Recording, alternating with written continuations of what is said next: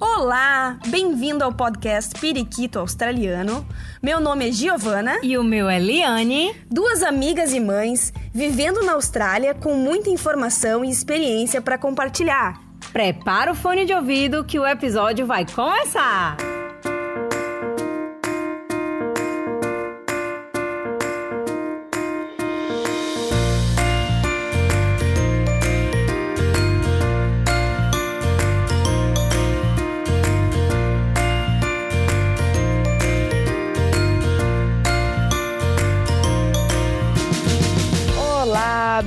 Bem-vindos, periquitos e periquitas, a mais um episódio. Oi, Li, tudo bem? E aí, meu povo, tudo ótimo? O que, que nós vamos falar hoje, Li? Conta para todo mundo aí qual é o assunto da nossa pauta. Então, é o seguinte: todo mundo fala muito em regional, regional, regional, mas as pessoas que estão no Brasil, vocês, nossos ouvintes, sempre têm aquela dúvida, né? Qual regional que eu vou escolher? Então, pensando em ajudar vocês, a gente sempre traz pessoas para contarem as experiências delas aqui. E as pessoas que a gente vai conversar hoje, é, elas vão falar sobre duas regionais que estão assim no topo, né? Né, né das cidades que as pessoas costumam escolher e ter dúvida, né, para qual regional que eu vou. A gente vai falar sobre Perth e Adelaide, olha só. Que dica de, dica de passagem, eu tenho maior curiosidade de conhecer, porque eu nunca fui nem em Perth nem em Adelaide. Então, já foi? Nunca fui. Tenho pois vontade é. também. As duas. Então, olha só. Eles são o Austrália para todos. E eles têm uma paixão em comum: viajar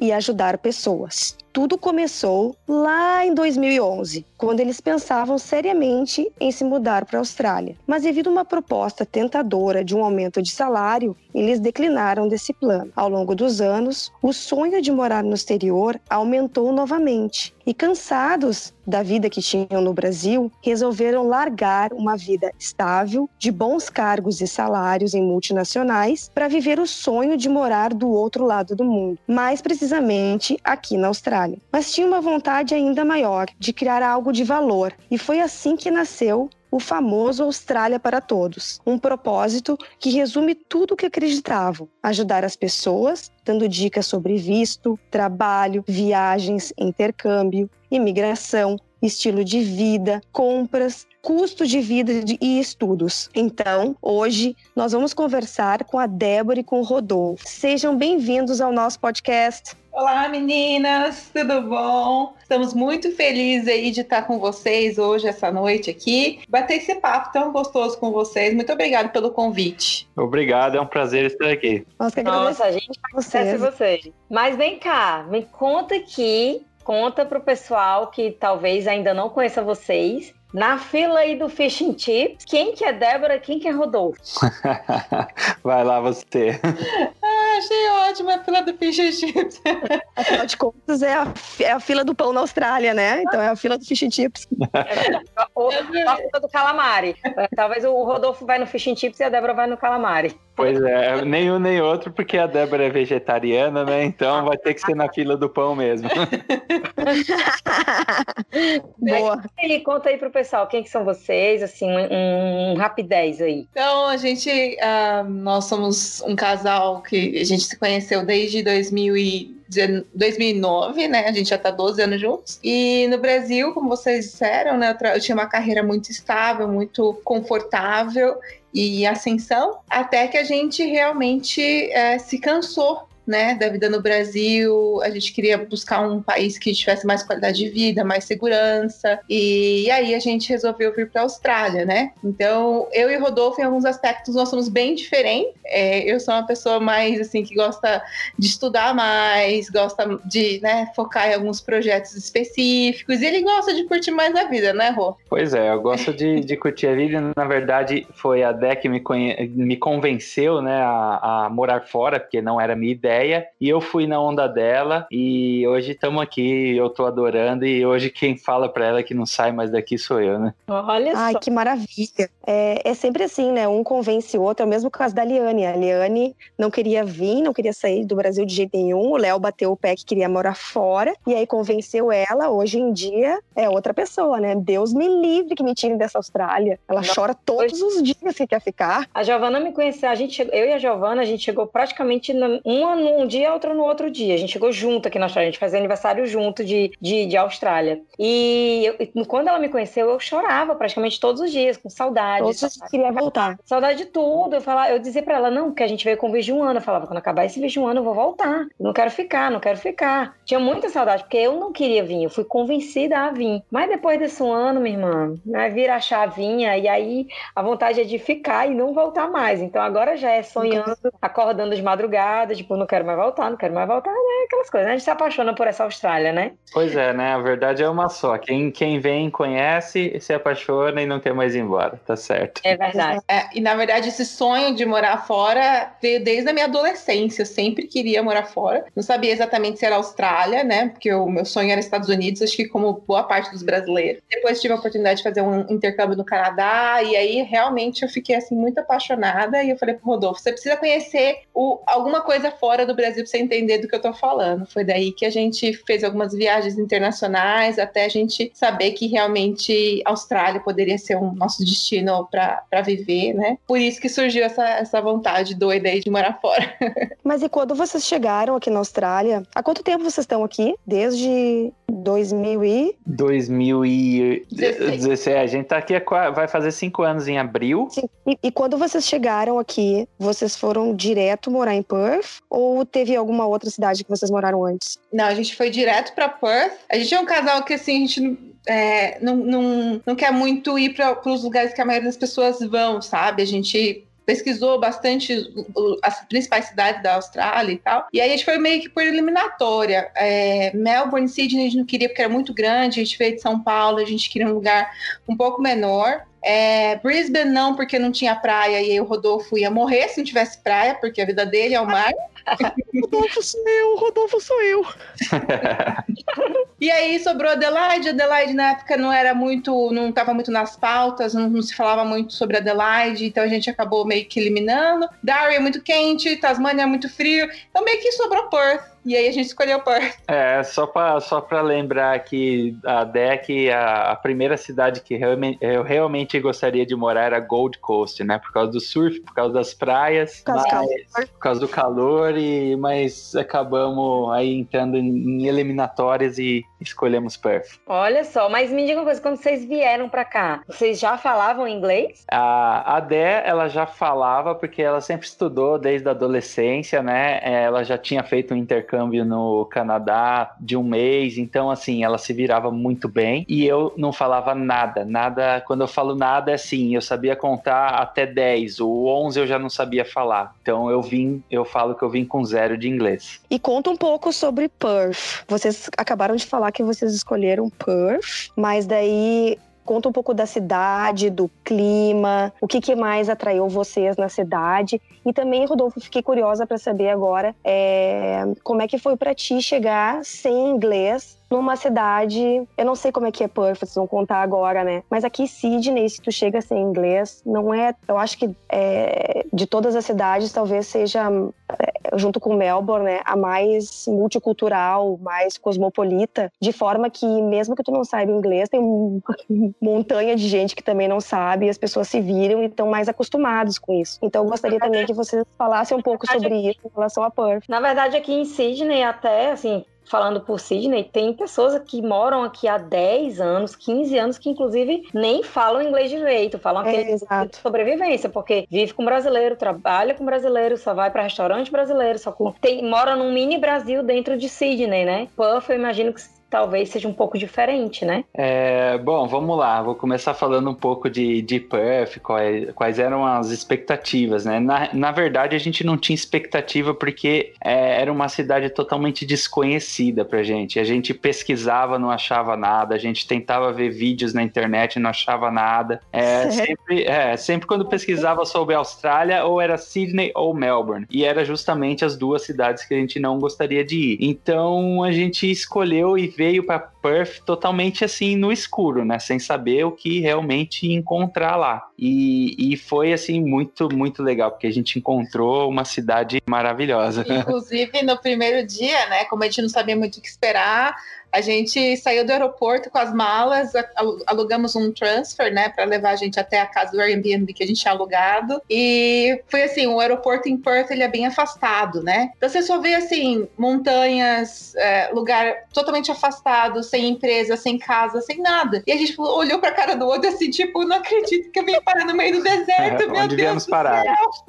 ah, mas tem assim uma um, um, landscape assim de deserto mesmo? Tipo ah. Tipo assim, olha assim, ou como é que é a vegetação? É mais verde, mais, mais desértica? Então, é, Perth é uma cidade muito plana, né? Assim, não tem muitas montanhas, nada assim. E, e tem bastante verde. E, e, se você realmente começa a sair, vai uma hora, duas horas ali do, do centro, assim, você começa a realmente ver deserto. É, é apesar da, de Perth ser uma cidade muito bem espalhada, assim, né? É, só que tem deserto, sim, não um deserto, não dizia, não diria um deserto do Saara, né? é, mas a, a, é, ela é bem concentrada, então realmente, assim, se você sai muito para fora, é, acaba sendo um desertinho, sim. Mas lá é quente? Lá é quente? Puff, que eu já ouvi falar que Puff é quente, lógico, já ouvi falar que Puff é bonito e tal, mas os negativos dizem que é quente e que tem muita mosca. Oh. eu, eu vou até entrar nesse assunto já já. Primeiro responder a sua primeira pergunta, que foi a do, do inglês, né? É, ah, é mesmo. Então, quando eu, quando eu cheguei lá sem inglês, eu, eu, eu não sei te falar de Sydney, né? Mas todo mundo fala que realmente dá para se virar muito bem sem inglês. É, lá também tem bastante brasileiros, mas não se compara com o Sydney e Melbourne. E eu era muito dependente da Débora, né? É, tudo que ia fazer tinha que ser ela. Tudo, até fazer uma compra no supermercado, é, qualquer coisa tinha que ser ela. É, eu fiquei alguns meses, eu, eu confesso que meus primeiros seis meses foram muito difíceis, porque eu não conseguia me comunicar. Na primeira uma semana foi impossível, ele nem saía de casa, pra vocês terem uma ideia, porque ele tinha medo de se perder no quarteirão. Isso é verdade, eu não saía de casa, porque a gente, a nossa primeira semana a gente não tinha internet, porque a gente chegou lá sem internet, até saber contratar uma internet, pegar um chip, tudo, a gente ficou uma semana sem internet, e a Dé ia pra escola e eu ficava trancado dentro de casa, porque eu falava assim, poxa, se eu sair e entrar numa rua e esquecer qual é a rua que eu volto, pronto, eu me perdi e não volto mais para casa, já era. Aí eu fiquei, fiquei, Isso acontece, eu já me perdi aqui em Sydney desse jeito. Eu tava na então. esquina de casa e não sabia, fiquei duas horas pra chegar. eu preferi ficar trancado dentro de casa aí nesse período aí até eu me acostumar com a cidade. Fez uma quarentena forçada. Isso, foi bem uma quarentena mesmo, ficar dentro de casa lá. Mas assim, eu fui me adaptando, me adaptei muito bem, é, consegui o meu primeiro emprego foi de mudança é, numa empresa de um brasileiro, então não, não, não precisei falar inglês, fui ganhando ali um dinheirinho e logo eu consegui um emprego de kitchen hand, né, que é lavar louça no restaurante e ali eu entrei também sem inglês nenhum. Isso foi bem desafiador, assim, mas... Esse, esse emprego de kitchen hand também foi indicação de um brasileiro? Foi indicação de um um brasileiro, de um brasileiro que a Débora conheceu na empresa que ela trabalhava lá no Brasil, que quis ajudar a gente, ele me indicou lá, me levou lá pro restaurante. É, é esse é o legal, né? Os brasileiros ajudam muito, né? Uns aos outros e acabam fazendo essas indicações que no começo, assim, é primordial, principalmente para quem não fala inglês, né? Como é que foi para ti, Rodolfo, lá, sem inglês nenhum, no meio de uma gringalhada lá, sem falar inglês? O ah. que foi mais desafiador de tudo, assim, para ti? Ó, oh, só pra constar, ele chegava em casa falando que seria o último dia dele, que ele não aguentava mais, que estava sofrendo bullying porque ele tentava falar, as pessoas não entendiam e falava, não, só mais um dia, só mais um dia. É, foi bem difícil mesmo, assim, é, desafiador. Eu paguei muito mico, né? Paguei muito mico. É, tinha dia que eu chegava, realmente eu falava pra Dé, assim, falava, meu, é, não vou voltar mais lá, não, não tem como. E, mas tinha que voltar, né? A gente precisa trabalhar, precisa ganhar o dinheiro, né? E, e foi indo, foi indo assim. A, a, eu estudei por um ano inglês lá em Perth ajudou muito, mas eu digo que o que me ajudou mais mesmo foi trabalhar com australiano, onde eu fui pegando ali a, o dia a dia e, e começando a entender as coisas mesmo. Pois é, mas o, o, que, o que a gente sempre fala, isso, isso que vocês retrataram é o que acontece. A gente sempre fala que se você vencer inglês, não, uma coisa que você não pode ter é vergonha de pedir ajuda. Fazer contato com os, o, quem você vai conhecendo na escola e pedir ajuda. E sempre quem vai te estender aquela primeira mão vai ser um brasileiro, né? É muito bom ver como os brasileiros se ajudam. Você demorou, você acha que você demorar a conseguir um trabalho foi mais porque você estava com vergonha de se expor? Ou você acha que Puff, ela realmente, para quem não tem inglês, a pessoa talvez fosse interessante ir com uma reserva,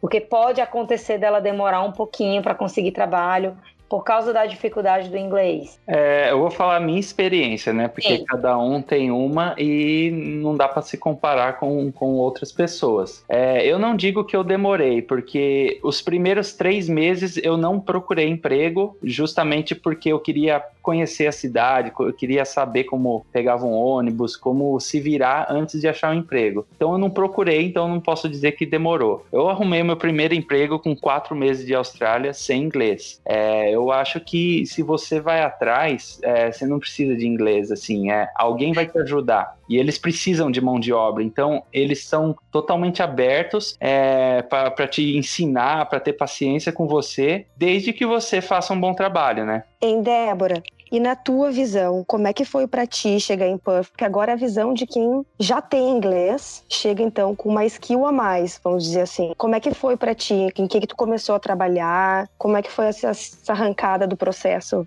Da chegada na Austrália? Bem, na verdade, por que, que a gente foi para Perth? Justamente porque eu fui uma palestra no Brasil e eu assisti a palestra de algumas escolas e universidades e eu fiquei apaixonada por uma universidade chamada Curtin e eu falei, eu quero muito estar nesse lugar, parecia de filme, sabe? A estrutura da universidade era incrível. E eu falei, quer saber? Eu não quero estudar numa escola de inglês comum, quero estudar inglês acadêmico na universidade, porque eu acho que isso vai alavancar meu inglês. Então, quando eu comecei a estudar inglês lá, o inglês lá lá na Curtin era o dia todo. Né, começava às 10 e acabava às 4 da tarde. Então, quer dizer, eu só tinha a chance de poder trabalhar à noite. E era uma, uma universidade muito puxada. Então, a gente sempre tinha tarefa para fazer à noite, para o dia seguinte, prova toda semana. Então, eu, eu queria realmente é, fazer jus né, ao investimento que eu tinha feito. Então, eu vou hum. dizer para você que durante esses seis primeiros meses, porque eu vim com visto de estudante e o Rodolfo como dependente, é, eu até hum. procurava até alguns tipos de trabalho, cleaner, qualquer coisa para virar uma graninha, para não, não sugar muito da minha energia, assim, né?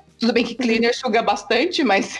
É verdade. mas aí eu não conseguia por conta da disponibilidade minha de horário, assim, ficou um pouco mais difícil, sabe? Então, é, o que a gente decidiu foi que eu não ia procurar durante seis meses, porque a gente veio com uma reserva financeira. E aí, depois que eu terminei meu curso, que daí a gente renovou o visto para o Rodolfo começar a estudar, foi daí que eu comecei a procurar emprego. Eu, sinceramente, estava um pouco mais resistente a fazer alguns tipos de trabalho no início, pelo fato de já ter uma carreira muito bem sucedida, a gente vem com essa cabeça, né, do Brasil. Ah, tal coisa talvez eu não vou fazer, tal coisa eu vou fazer e tal. Mas aí depois eu percebi que, tipo assim, é honesto, vai ganhar o seu dinheirinho e tá tudo bem. E é bom passar por isso para até dar valor a algumas coisas que a gente às vezes não dá valor. E então eu comecei a trabalhar como babá e em paralelo também fazia algumas horinhas como cleaner. Ajudava às vezes o Rodolfo em mudança também, até entender como é que funcionava a dinâmica de, de, de toda Austrália, o jeito diferente de buscar oportunidade de trabalho e tal. E aí, depois de um ano de Austrália, eu consegui, aliás, é um ano de Austrália e seis meses procurando. Aí eu consegui um trabalho na minha área, que foi inclusive o trabalho que eu tô até hoje, que pelo qual eu fui inclusive sponsorada. Mas, enfim, foi mais ou menos assim que funcionou. Ah, Nossa, que, que processo bonito. certeza. Mas é, é, parece bonito, mas os dias que eu ia fazer cleaner, eu voltava tão mal-humorada pra casa, você não tem ideia. Não, olha, eu sempre digo pra Liane, eu tiro o chapéu para todo mundo que vem e vai fazer cleaner e sobrevive disso, inclusive. É o trabalho mais honesto do mundo, não é por isso, mas é muito cansativo, é muito demandante. É, imagina ficar fazendo cleaner o dia inteiro, todos os dias. Eu tenho, a gente tem várias amigas que fazem isso. Nossa, elas são muito heróis. O lado muito bom de ter sido cleaner naquela época é que eu emagreci quase 10 quilos. Só imagino. Exercício físico, a flor da pele. E outro lado bom, até para quem tem é, tá aí no Brasil, falar não vou fazer cleaner ou outro trabalho desse tipo, é que assim, paga-se muito bem, né? Tem gente que não larga o cleaner porque paga bem e acaba vivendo muito bem disso. Sim, tem gente que, que chegou aqui, começou fazendo cleaner, pegou os clientes fixos, daí montou empresa de cleaner. Não bastava ser cleaner, é. montou empresa de cleaner. Dá trabalho, dá Exatamente. trabalho. Mas a gente tem uma amiga também que diz assim, ó, ela assim, ah, eu cheguei aqui, fiz muito cleaner, fiz um ano e meio de cleaner, só que daqui a pouco eu parei, tava, o dinheiro tava bom, tava, eu tava juntando uma boa grana, mas daqui a pouco eu parei e pensei, cleaner não vai me dá PR. Eu tenho que mudar de emprego. Isso é verdade. É. Não pode se acomodar. Ah, não, lá, uma empresa de cleaner, enfim, né? Exatamente. Só para complementar essa parte de trabalho que você perguntou e de trazer uma reserva, é, eu e a Dé, a gente sempre é a favor de falar para as pessoas tragam uma reserva, porque você nunca sabe, né, em que momento você vai chegar aqui na Austrália, como vai estar. Tá. No nosso caso, a gente trouxe uma reserva, porém, tanto eu quanto a Dé, a gente arrumou um emprego teoricamente fácil. Eu sem inglês arrumei um emprego fácil, ela também arrumou um emprego fácil, e eu construí a minha carreira aí praticamente, que hoje eu sou, chefe, né, de cozinha, praticamente inteira aqui na Austrália nesses cinco anos e com inglês bem mais ou menos. Pois é, é até legal você falar isso, Rodolfo, porque cada caso é um caso, né? A gente compartilha as nossas experiências para que as pessoas é, saibam como é que foi com a gente, mas não quer dizer que porque com a gente foi assim, com elas também vai ser. Então, quanto mais você se prevenir, quanto mais você se informar do que, que pode dar errado, né, do que, que pode acontecer, né, o que, que você tem que, como, como você pode se preparar, né? Quanto mais se prevenir, melhor, né? E tra levar, trazer uma reserva financeira que as pessoas têm que tentar fazer, né? Porque tem muita gente que pensa assim, ah, eu vou, quando chegar lá eu vou dar um jeito, vou arrumar trabalho. Pode ser que seja fácil, mas pode ser que não seja, né? Você, Exatamente. você é uma pessoa diferente de mim, do Rodolfo, da Débora. Então, assim, te previna, não conta lá com o ovo lá na galinha lá, né? Vai, faz, faz o teu, teu pé de meia e se prepara, né? É exatamente Aí, isso, Liane, porque teve um casal que a gente conheceu aqui que eles vieram com dinheiro para um mês. Se não, se não conseguisse, eles, tipo assim, ia passar fome. Eles comiam macarrão e tuna todos os dias, assim. E aí eu acho que quando você passa por esses perrengues, a Austrália acaba não ficando tão linda quanto ela verdadeiramente é. Por quê? Sim. Porque você não está preparado, sabe? Então, se você puder juntar um pouquinho mais de grana, se preparar um pouquinho mais, o processo, a experiência vai ser totalmente diferente. E olha, eu digo mais, principalmente, pelo amor de Deus, para quem tem criança. Gente, se você tem criança, a preocupação é dobrada. Criança vai adoecer, não vai, não vem com um seguro saúde ralezinho, procura um seguro saúde legal, que tem uma cobertura legal, é o teu filho que está em jogo preste atenção, é, não, porque as pessoas vêm focadas em eu vou e eu vou trabalhar, e aí vai o pai para um lado, a mãe para um lado, a criança fica no, nos daycare da vida e ninguém cuida direito da criança e fica traumático para a criança. E tem que entender que a experiência é da criança também. Então eles tomam cuidado, né? Se, se precaver, né? Todo mundo. Mas vem cá, tem uma pergunta aqui que eu fiz lá no começo,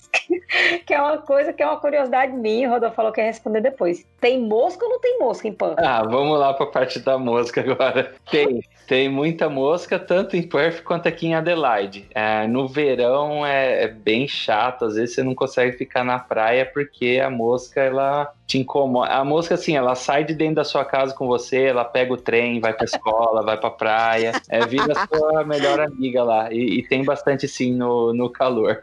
Eu gostei que tu falou disso, Rodolfo, porque o pessoal só tem medo de aranha, né? Pois é. Vocês que as moscas são um inferno na vida da gente. Só pra gente dar uma comparada na cidade aí, ele hoje aqui bateu 31 ou 32 graus. Sydney. Quantos hoje, graus fez aí? Hoje também, foi, foi 30 graus também. Agora começou a esquentar bastante aqui, apesar do inverno, do verão aqui ser mais curto. É, já começou a esquentar. Amanhã já tem previsão de 40 graus. Olha, já falou aí na história do clima aí, porque eles estão em Adelaide, né? Sim. Eles estão em Adelaide. É, compara aí o clima, qual é a diferença de clima entre Adelaide e Puff? É muito gritante? Compara assim, vegetação, clima, tudo, conta aí. É, eu não acho muito gritante, né? Todo mundo fala que Adelaide é um frio, fica falando, nossa, vai passar frio lá, vai morrer de frio, e não é assim, não, não neva, é um frio bem tranquilo. É, a única diferença que tem aqui é que aqui, o, que, como eu disse, o verão é mais curto. E em Perth é, é o, acho que a cidade, o, a cidade mais ensolarada do mundo, né? Então.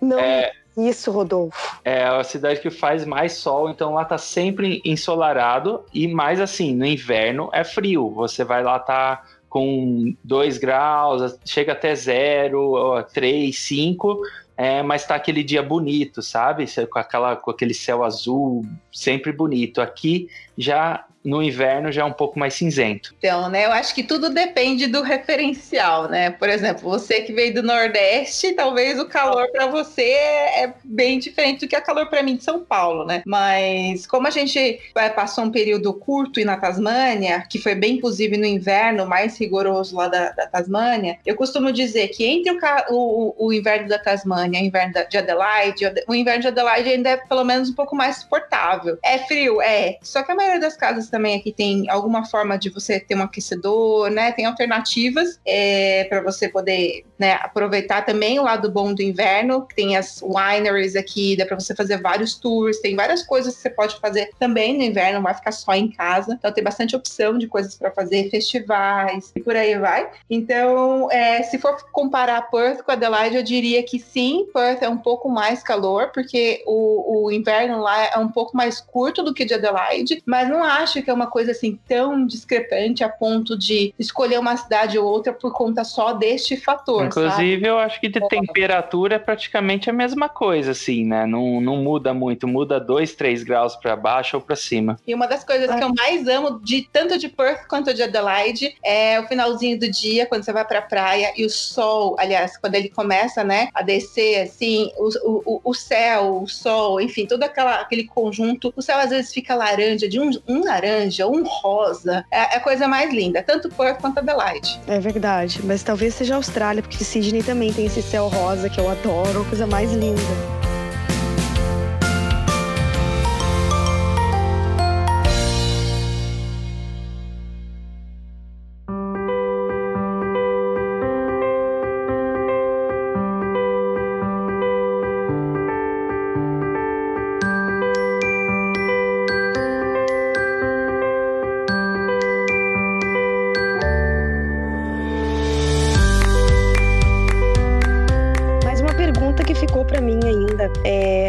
Conta para nós por que, que vocês saíram do paraíso que era Perth. O que, que aconteceu que vocês foram para Adelaide? Bem, resumindo, a gente sempre gostou muito de Perth, né? Não era um lugar que a gente tinha pretensão de sair, mas aí a gente é, buscando a nossa residência, né? Como é, várias pessoas fazem. Então, é, primeiro a gente foi para Tasmânia e a gente passou um período lá pra, por conta do visto.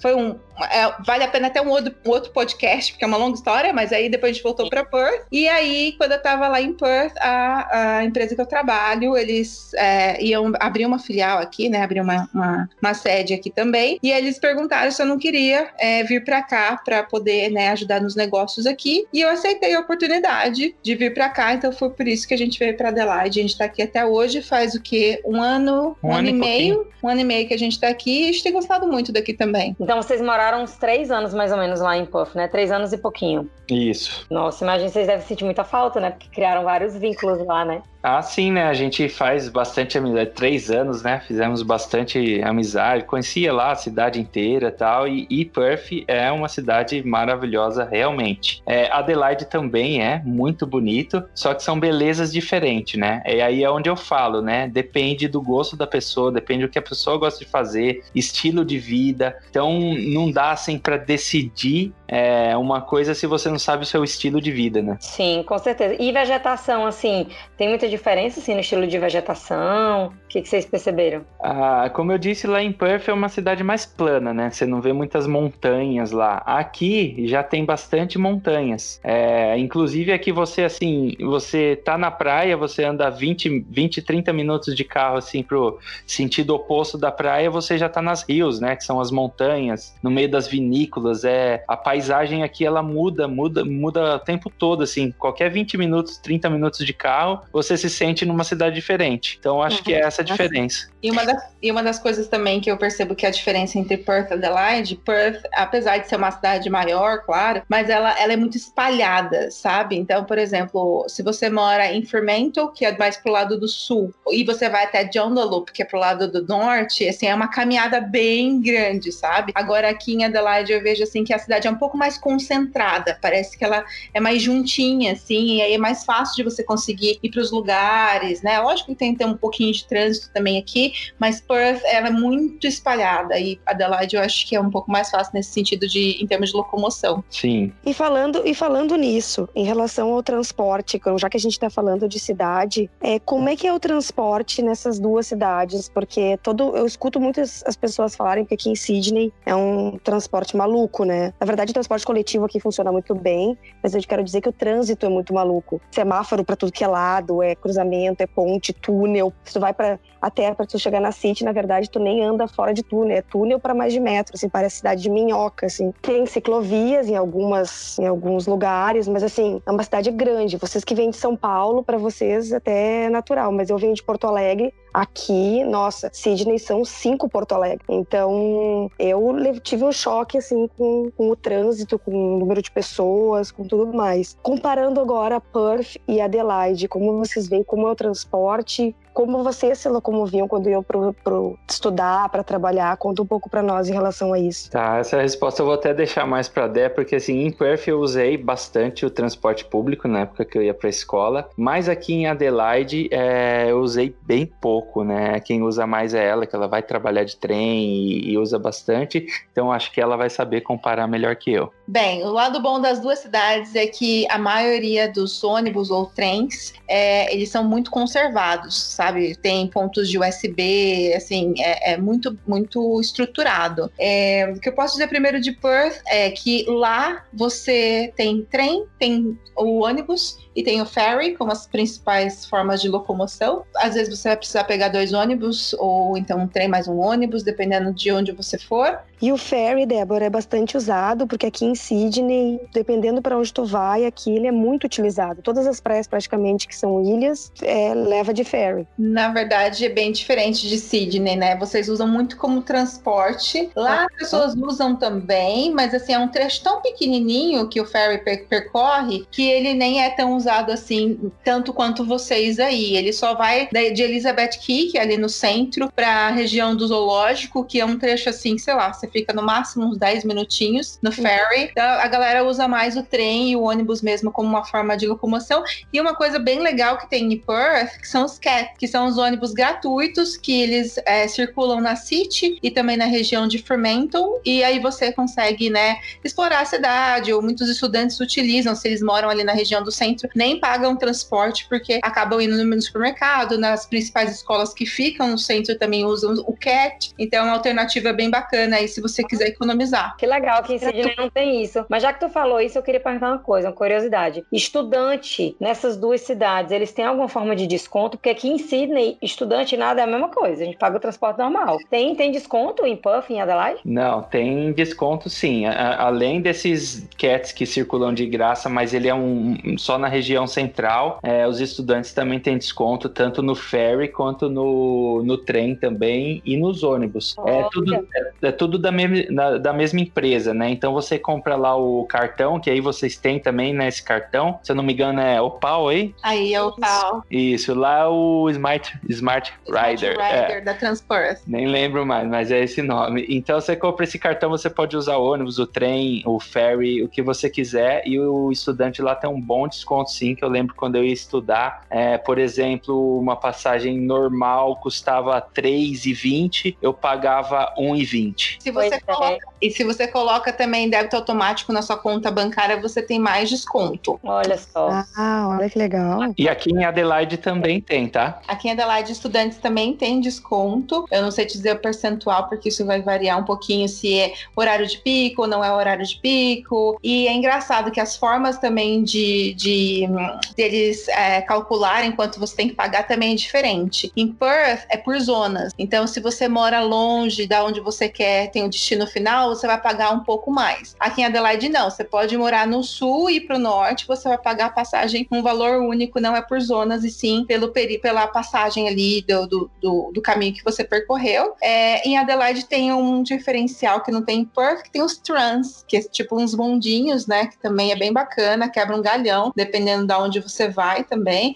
e não pega trânsito, né? Maioria ele tem uma, uma linha específica para ele. Então, acho que esses são os principais diferenciais de Adelaide uh, e de Perth. O que a gente sempre recomenda, tem gente que às vezes reclama, por exemplo, ah, à noite o, o, o, a quantidade de ônibus e de trem diminui, é normal, né? Então, às vezes eu não consigo pegar o ônibus ou o trem, dependendo do horário que você quer pegar e tal, não tem tanta frequência, mas é, o que a gente sempre recomenda é que você more perto do trem, se possível, porque o trem geralmente passa a maioria dos lugares. Então, se você morar perto do trem, como a gente faz aqui, a gente mora na praia, a quase uma hora de trem da City, mas quando você pega o trem, tá, tá ali, tá lindo, né? Então a gente acaba optando morar um pouco mais longe, mas tá perto do trem, porque se a gente estiver perto do trem, a gente tá perto de tudo. É justamente isso que eu queria perguntar. Você falando de distância e tal, vamos ver a situação de uma pessoa recém-chegada, ela não tem carro. Essa pessoa recém-chegada, ela vai, ela vai enfrentar muita dificuldade sem carro, Puff e em Adelaide. Qual das duas você acha que a pessoa sobrevive mais, é, tem mais opção assim do, do- de se deslocar com transporte público? Porque eu já ouvi falar, é, eu nunca fui em Adelaide, mas pessoas que eu conheço que já visitaram falaram não. Para morar em Adelaide, ter um carro é essencial, porque nem todos os bairros têm aquele negócio de transporte público, é mais ali pelo centro. Então me diga assim, uma pessoa recém-chegada,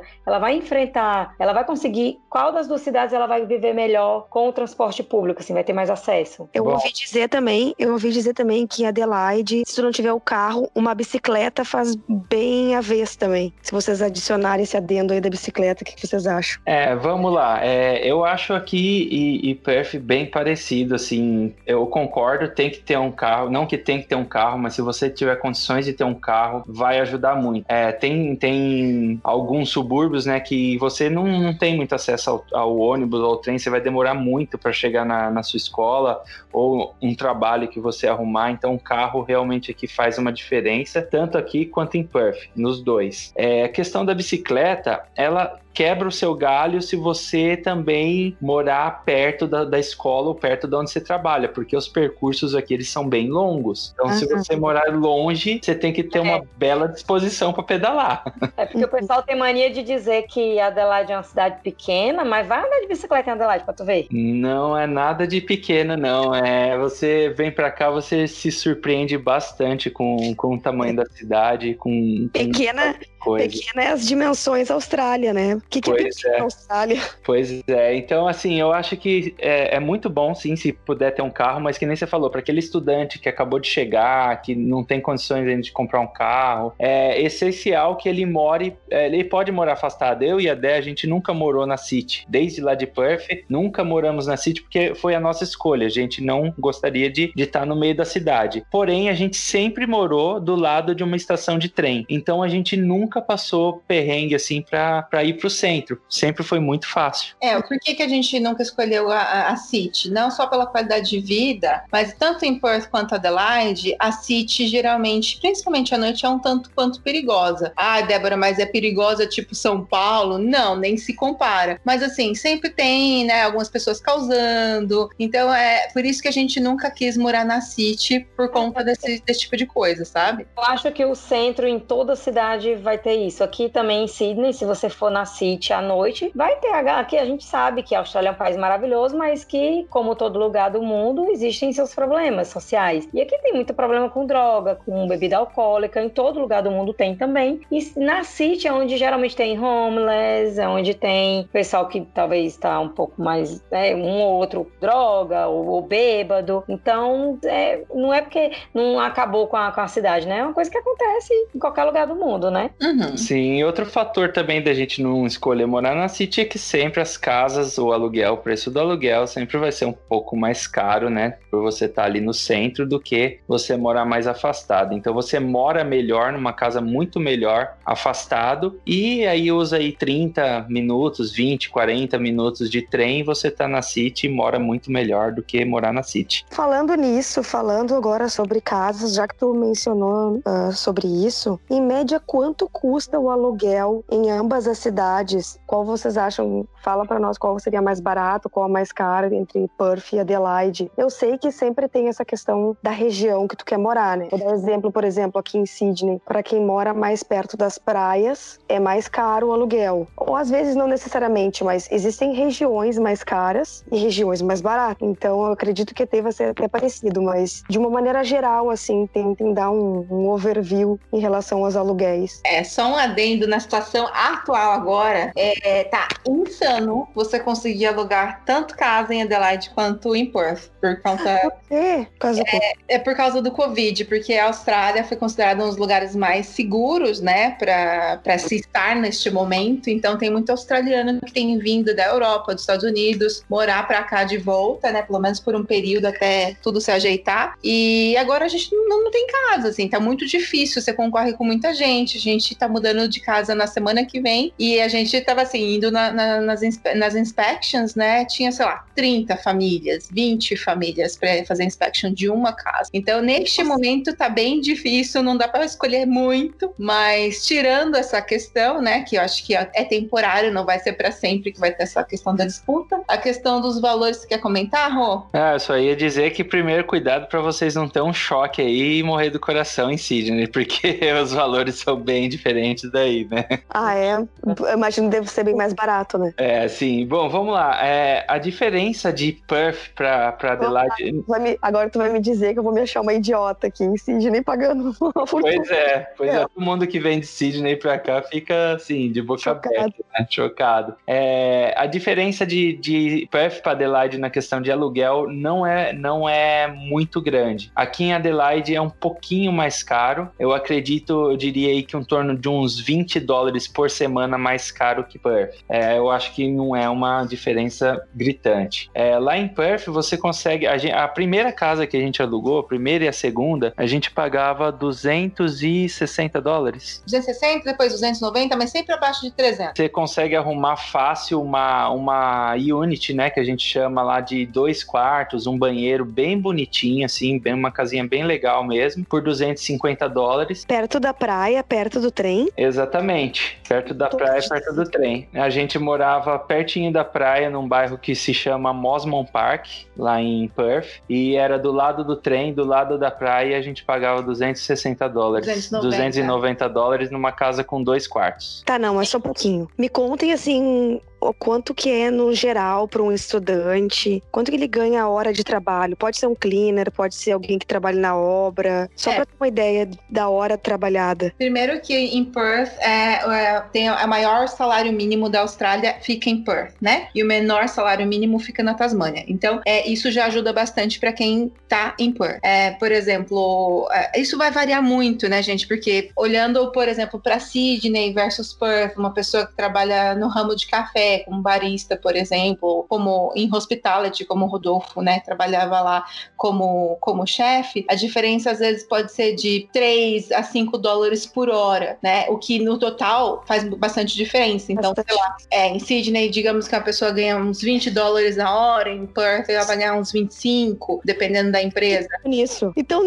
não é esse o problema. Quando tu, quando tu falou assim, é 250 aluguel, tá, mas então deve ser porque a pessoa ganha menos a hora, né? É. Não, sentido também. Exatamente é o contrário. Por isso que a gente tem uma qualidade de vida muito melhor lá, porque a gente ganha mais e paga menos. Então E acaba sobrando dinheiro para você passear e fazer várias outras coisas. Só te dando um exemplo, assim, é eu ganhava 24 dólares por hora lavando louça. É, não sei quanto ganha aí, aí, na, aí em Sydney, porque nunca trabalhei aí. E aqui em Adelaide também é bem, bem igual o salário, assim, é, é bem parecido.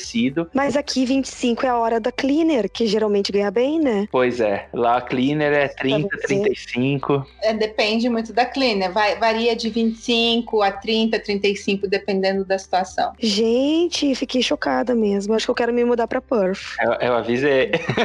E por isso Mas- que a gente fala da questão da qualidade de vida, porque pelo menos a experiência que os nossos amigos de Sydney é, trouxeram pra gente é que em Sydney você sempre trabalha muito, né? É Muito. difícil você conseguir aí ter um dia de folga, é raro ter um day off. E, então, quer dizer, eu vejo que aí o, o- o aluguel é muito mais caro, as pessoas trabalham bastante para poder conseguir arcar com, com o custo do aluguel e as outras despesas. E em Perth é, é geralmente é o contrário, né? É, as pessoas trabalham um pouco menos, porque a hora é um pouco maior e os aluguéis também são mais em conta. Então dá sobra tempo para poder curtir a praia, para curtir Claro. E isso acontece aqui em Adelaide também, que é bem compatível o salário com de lá. Mas deixa eu perguntar uma coisa. A gente tá falando da história do trabalho, tudo. É, inclusive, né, a, a, é, a Débora até ouviu o episódio que a gente gravou com a Priscila, né? Ela conhece a Priscila, ela morou em Sydney, foi pra Adelaide, aí não deu certo, voltou pra Sydney. Esse motivo que ela deu é justamente o que eu quero perguntar pra vocês. Como é que funciona? Porque assim, a gente sabe que essa história da limitação das horas de trabalho pra quem tá no visto de estudo pode ser algo que pode dificultar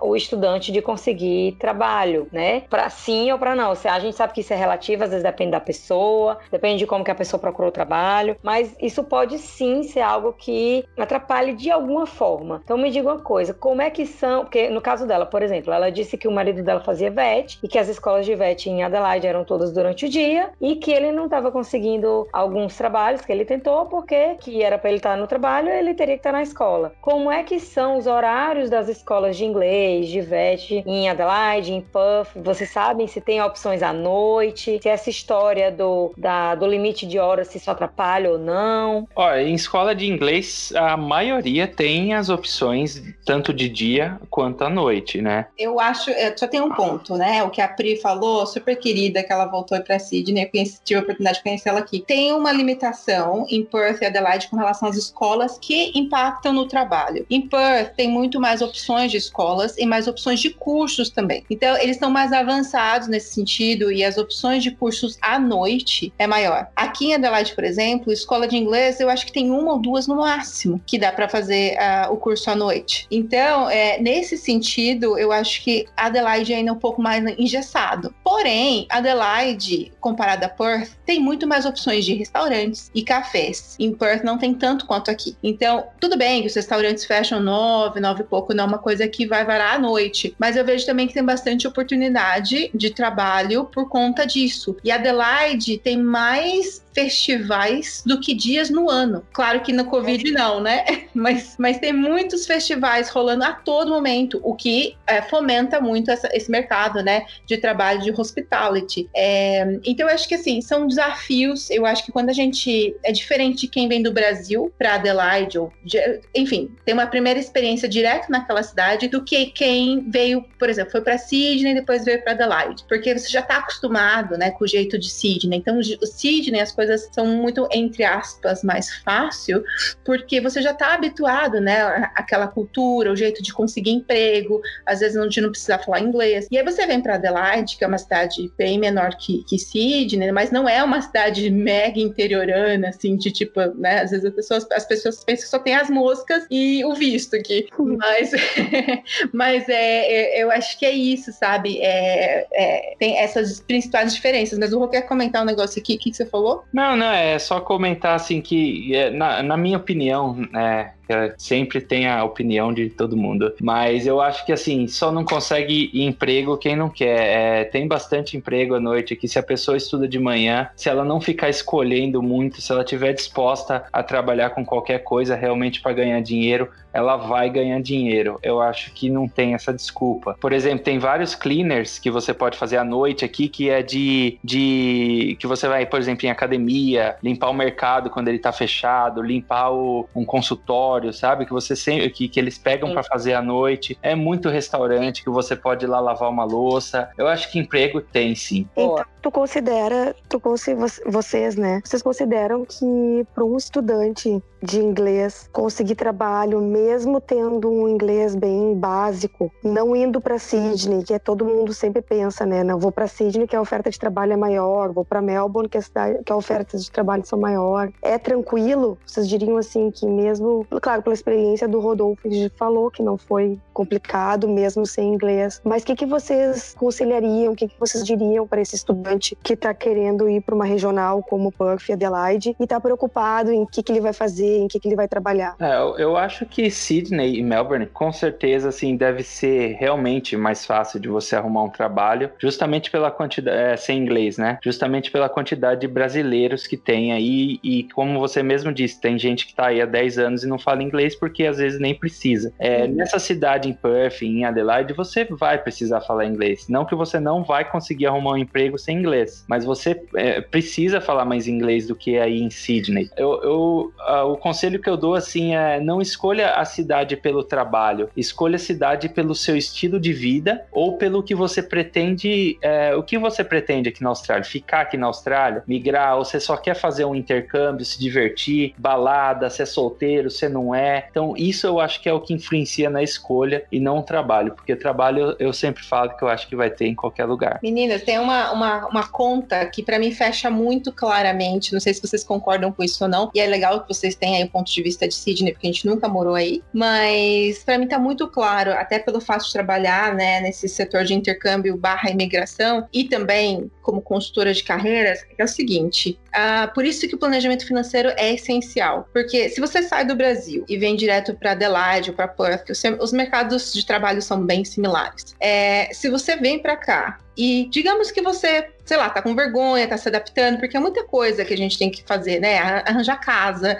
é, escola, é tanta informação que às vezes não é a sua primeira coisa que você vai fazer é procurar trabalho. Mas digamos que, ok, você leve de um a dois meses chutando aí para conseguir seu primeiro emprego em qualquer coisa, para ganhar um dinheirinho. Pode ser que você leve isso, tá? De um a dois meses. Ok. Hum. Se você for para Sydney, talvez você consiga na primeira semana, né? Eu já ouvi vários relatos de pessoas que conseguiram na primeira semana. Se Sydney não, não vai te dar a possibilidade de migrar, são, são poucos os casos, né? Tem assim, é uma lista muito mais restrita, digamos assim. Uhum. Se Sydney não vai te dar a opção de migrar e Adelaide vai te dar a opção de migrar, se é isso que você quer, não é um ou dois meses sem trabalho, porque você está se adaptando, que vai fazer a diferença, entende? Porque é um, é um rolê tão grande, porque você vai para Sydney, você se encanta, faz amizade, tem toda uma estrutura que, ainda mais que nem vocês falaram, vem com filho, é, tem toda uma estrutura que você monta para depois desfazer isso e ir para uma outra cidade, sabe? É, é um custo emocional, é um custo financeiro, é tanta coisa envolvida que se lá no começo você tivesse planejado, eu sei que as leis de imigração mudam a todo momento e às vezes é meio tricky, né? Mas uhum. para mim faz muito sentido isso, sabe? O planejamento de imigração, planejamento financeiro, e aí depois você vai conseguir trabalho aqui. Todo mundo consegue trabalho aqui, mas às vezes tem uns que demoram mais, outros demoram menos. É muito interessante isso que tu que tu lembrou, Débora. E agora tu falando em relação a todo mundo vai conseguir trabalho, tô ainda na minha cabeça aqui matutando. O Rodolfo falou que ele agora ele é chefe, né? É chefe de cozinha, mas que ele trabalhando, o primeiro trabalho dele foi como kitchen hand. Então, assim, tu já era chefe quando tu chegou aqui ou não? Ou tu, tu fez o curso aqui? Como é que tu fez esse processo aí de, de kitchen hand para chefe? É, esse processo ele foi bem, bem louco, assim, né? A gente até tem um vídeo no canal que eu indico, eu indico para as pessoas verem lá, que foi como eu fiz a minha carreira aqui, né? Minha história de chefe. É, eu nunca fui chefe. Você é vergonha da profissão!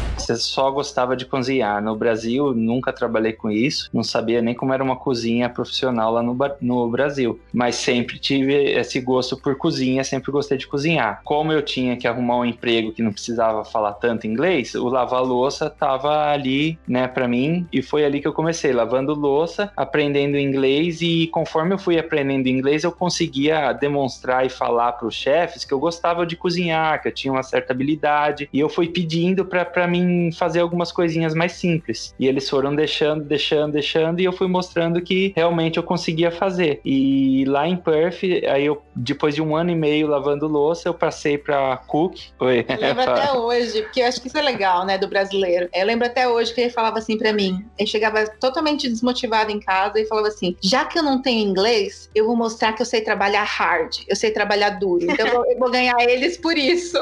É, algum, de alguma forma eu precisava mostrar minha, meu diferencial, né? Já que eu não falava a língua. Então foi assim que eu fui fazendo, e eu virei cook, e aí eu resolvi achar um emprego de chefe, porque eu achei que eu, eu para mim eu já era chefe. Então eu fiz um currículo e mandei em um outro restaurante como chefe e eles me contrataram Olha. como chefe. Tu não fez nem, nem gastronomia no Brasil, muito menos, mas também não fez o curso de chefe aqui. E agora eu fiz, né? Porque... Não, é até interessante, eu não sei se em algum momento em algum podcast já falaram sobre isso, mas acho que é uma coisa que é pouco falado e é, é bacana as pessoas saberem que existe essa possibilidade. É, o Rodolfo ele fez o certificado 4 né, de commercial cookery aqui em Adelaide, mas antes de, de, fazer, o, de fazer o certificado 4, você precisa fazer o certificado 3, né? E o certificado 3 a gente fez um processo chamado RPL, que é como você é, reconhece, né, a sua experiência é, através de documentação, de portfólio e tal. Então a gente montou é. tudo isso. Eu, eu, lembro que eu passei a Páscoa inteira, quatro dias da Páscoa, só reunindo o lerite dele, foto, vídeo, enfim, montando esse portfólio. A gente submeteu para a escola e aí eles reconheceram que ele realmente já tinha o conhecimento do certificado 3, então ele pulou um ano de curso, nunca foi para o certificado 3, justamente pela experiência que ele já tinha. Nossa, não sabia disso, eu não sabia. É legal que você falou que quando você estava em PUF, você foi fazendo trabalhos de chefe, então você já estava ali fazendo trabalho de chefe, você falou, bem, eu sou chefe. E você começou a procurar trabalhos como chefe, pegando esses trabalhos como chefe, né? E mesmo sem certificado, você conseguia esses trabalhos como chefe, né? Você você foi atrás do certificado, talvez por alguma outra oportunidade que apareceu que precisou disso, mas você não estava impedido de conseguir trabalho porque não tinha o certificado, é isso? Isso mesmo. Eu acho que assim, a Austrália ela é um país que te dá muitas oportunidades, né? Só não agarra quem não quer. E aqui, assim, eles não meio que não querem saber do seu certificado, eles querem saber se você sabe trabalhar e se você vai conseguir fazer o serviço. Uhum. É, o certificado ele serve para imigrar, para quem quer imigrar e tem que provar é. lá que, que você você tem o curso e tal, mas no dia a dia do restaurante mesmo, a pessoa não quer saber do papel, eles nem te pedem o para você provar que você tem um certificado. Você vai lá, faz um trial, mostra para ele que você sabe trabalhar, você tá dentro. E foi isso que eu fiz. Eu fui lá e mostrei. E eles acreditaram em mim e, e, colocaram no meu, meu payslip, né, que é o Olerite, é chefe. Então eu criei essa experiência como chefe sem nunca ter feito um curso. E como a Dé diz, eu fiz o RPL, pulei esse processo todo e, e hoje eu tenho sim o certificado 4, hoje eu sou um chefe é, formado, mas eu comecei sem nada. E agora eu vou puxar um saco aqui do meu marido, né? Porque eu lembro que no Brasil eu tinha uma carreira muito bem sucedida e no final do, do tempo que a gente estava lá antes de ir para a Austrália, ele estava desempregado e ele estava muito frustrado com a carreira dele, sem saber exatamente para onde ir, o que fazer. Ele estava realmente muito desmotivado. E eu acho que aqui ele encontrou esse, esse dom, né? Que ele sempre teve, mas estava ali escondido escondidinho em algum lugar. E hoje eu posso dizer que ele trabalha como sous-chefe no melhor restaurante de seafood de South Australia. Ele ganhou um prêmio, né? É, foi o restaurante que ganhou, mas ele faz parte disso. Inclusive, se vocês vierem para Adelaide, estão mais que convidadas, se vocês gostarem de seafood, de também ir lá conhecer um pouquinho.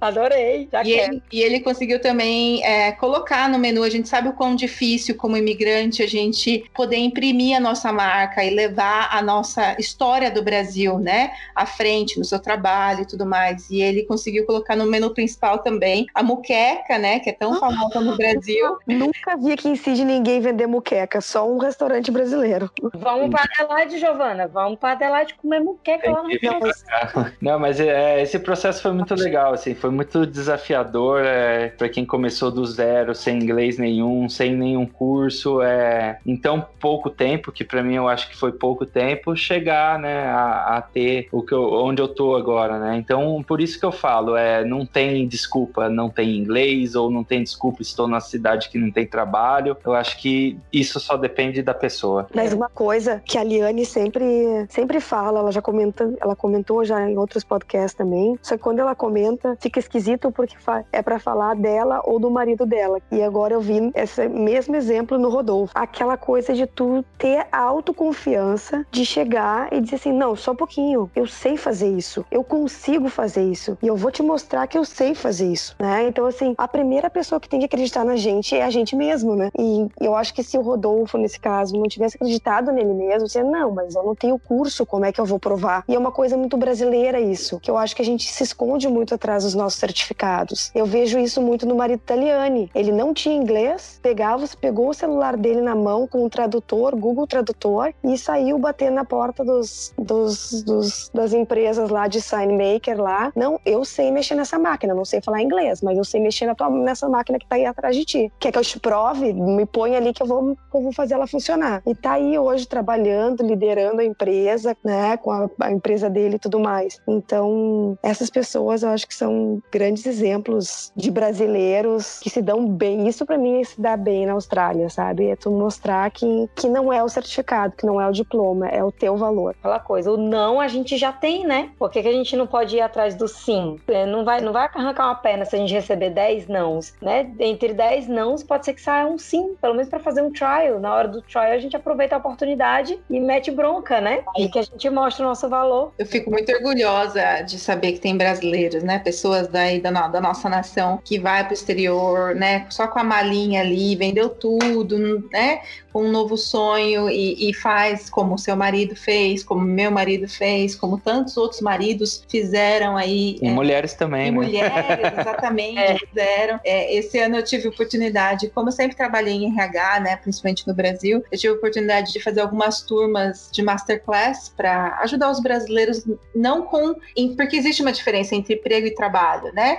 Emprego é qualquer coisa que te remunere para você pagar suas contas, e trabalho é quando você consegue algo na tua área, efetivamente. Então, principalmente na época do Covid, eu ministrei algumas aulas online para ajudar os brasileiros a se recolocarem no mercado de trabalho. E eu fico tão feliz quando eles vêm falar: olha, Débora, eu consegui um emprego no escritório de arquitetura, ou eu consegui é, na minha área de agronomia, né? Justamente por isso, assim, porque foram atrás, acreditaram, né? Ficaram com aquela síndrome do imigrante impostor de que não vai conseguir sabe? Então eu fico realmente muito, muito feliz de ouvir história. E tem gente que sempre tá esperando o momento perfeito, nunca tem um momento perfeito. Ah, nunca acho que o inglês tá bom o suficiente. Ah, é nunca vai ter, nunca vai ter esse momento perfeito. Eu acho que foi até a Giovana que já falou uma vez isso. Por mais que a gente tenha um inglês suficiente para se comunicar para tudo, a gente é a nossa segunda língua. Sempre vai haver aquele accent que vai estar tá diferente, sempre vai ter um, um, um desentendimento na, na, numa comunicação, uma conjugação do verbo errado. É, é uma segunda língua. A gente nunca vai ser fluente o suficiente, o perfeito o suficiente. A gente tem que parar com esse negócio de momento perfeito. A hora é agora. E se ficar esperando demais, mais é perder o bonde.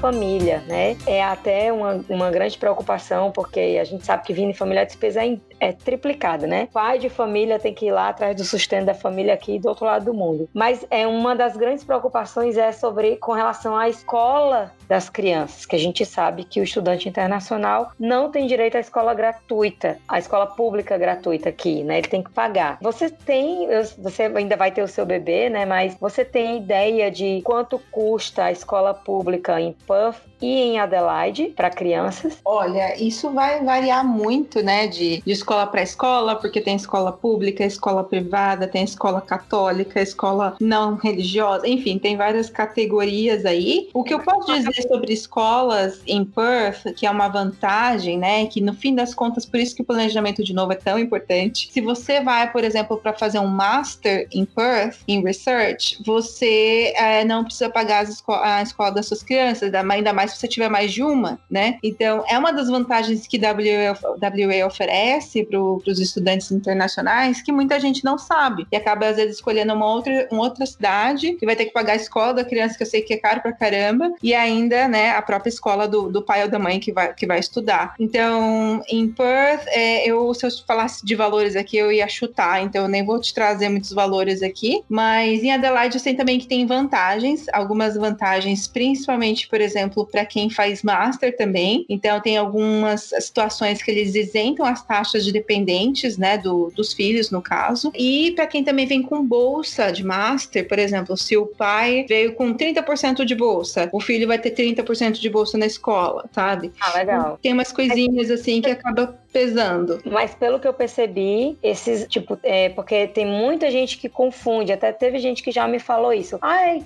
eu vou para Puff porque se eu fizer um master lá, meu filho não vai pagar a escola. Aí eu falo assim, respira e analisa. É qualquer master ou tem que ser um acadêmico, que é o by research? Porque se a pessoa fizer o coursework, que é o mestrado profissional, ela não vai ter esse direito. Então a pessoa tem que saber, para ela conseguir isso, ela tem que fazer um mestrado acadêmico. E isso vai exigir uma nota no IELTS mais alta, uma concorrência, né, um pouco mais, um funil um pouquinho mais afunilado para entrar. Mas sim, tem essa possibilidade, mas as pessoas só precisam saber que não é qualquer master. Tem que ser um master, tem que ser um mestrado acadêmico. Exato. Pra... É uma palavrinha que faz toda a diferença, né? Tem que ser Sim. by research. E, e, outra coisa que é importante também, que eu já vi casos reais acontecendo e caindo nessa, nessa história, é às vezes tem algumas faculdades, não universidades, faculdades que são bem menores, né? Em, em Perth, que eles oferecem cursos chamados chamado master. Então a pessoa olha master e fala, tá, tá dentro, vou me matricular, porque o, o valor é muito mais em conta, né, quando você faz uma faculdade. Só que quando você faz na faculdade, esse curso ele não é reconhecido para, para esses fins pelo governo, para você ter esse desconto. E aí que tá que mora o perigo, porque a pessoa se cadastra, né, se matricula lá no master e tal,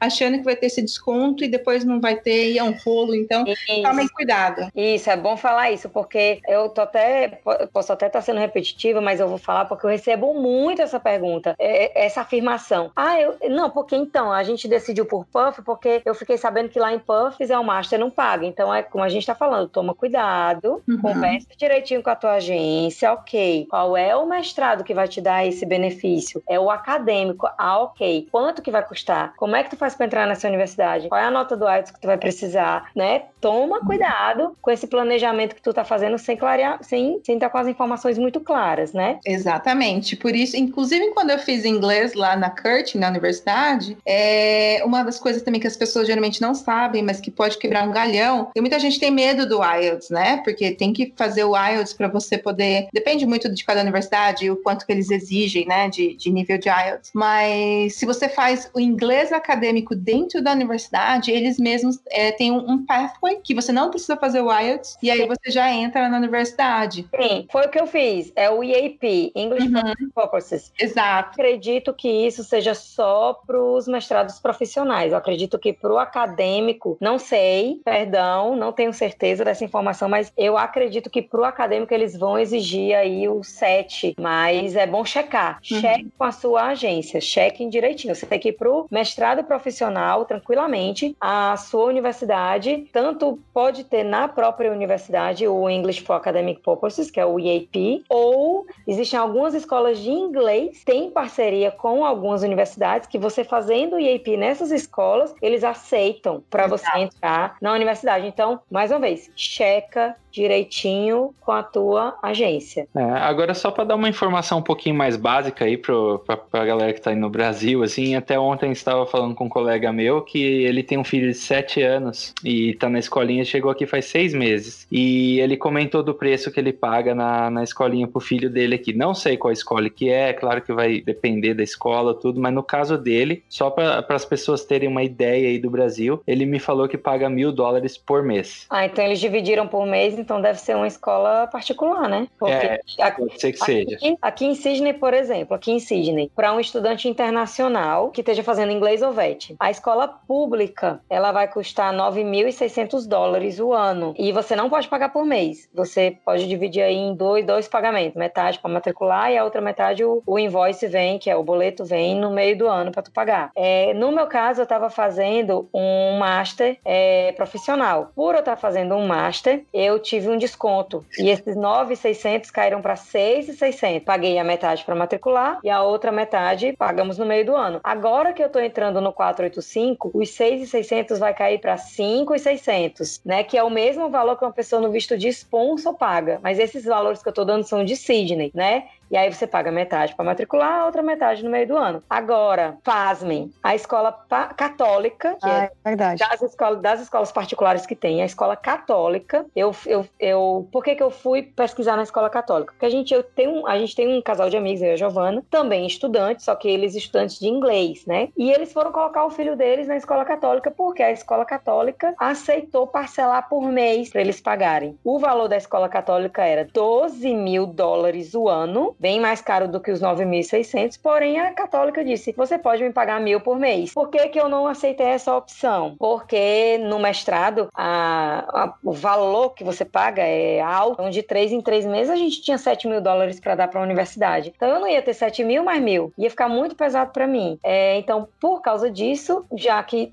juntando tudo, a pública ainda ia sair mais barata, a gente escolheu na pública. Mas, todavia, entretanto, no no 485, que é a mesma coisa coisa do visto de. mesma condição de quem está no visto de, de trabalho, de sponsor. Enquanto a católica é 5.600, ou, perdão, enquanto a pública é 5.600, a católica cai para 2.800, uma coisa assim, menos de 3 mil dólares. A católica fica mais barata do que a pública. É muito louco, mas é verdade. Nós temos uma amiga que tá nessa situação e ela tirou os filhos da escola pública e voltou na católica porque fica muito mais barato na católica do que na pública por causa da, da, no visto de sponsor ser mais barato. Então tem que pesquisar. É, também tem que atentar que quando muda o visto, né, de estudante, se vai para sponsor, que também aconteceu com a nossa, uma nossa amiga, ó, o preço da, da escola escola vai ficar diferente, né? Se tu é, é estudante ou se tu tá no sponsor. É, dependendo do sponsor, você acaba já tendo direito também ao Medicare, né? Que foi o que a gente que aconteceu com a gente. Então, isso também ajuda muita gente, principalmente agora na minha gravidez, que eu não tô pagando nada, absolutamente nada, justamente por ter o Medicare. Tá,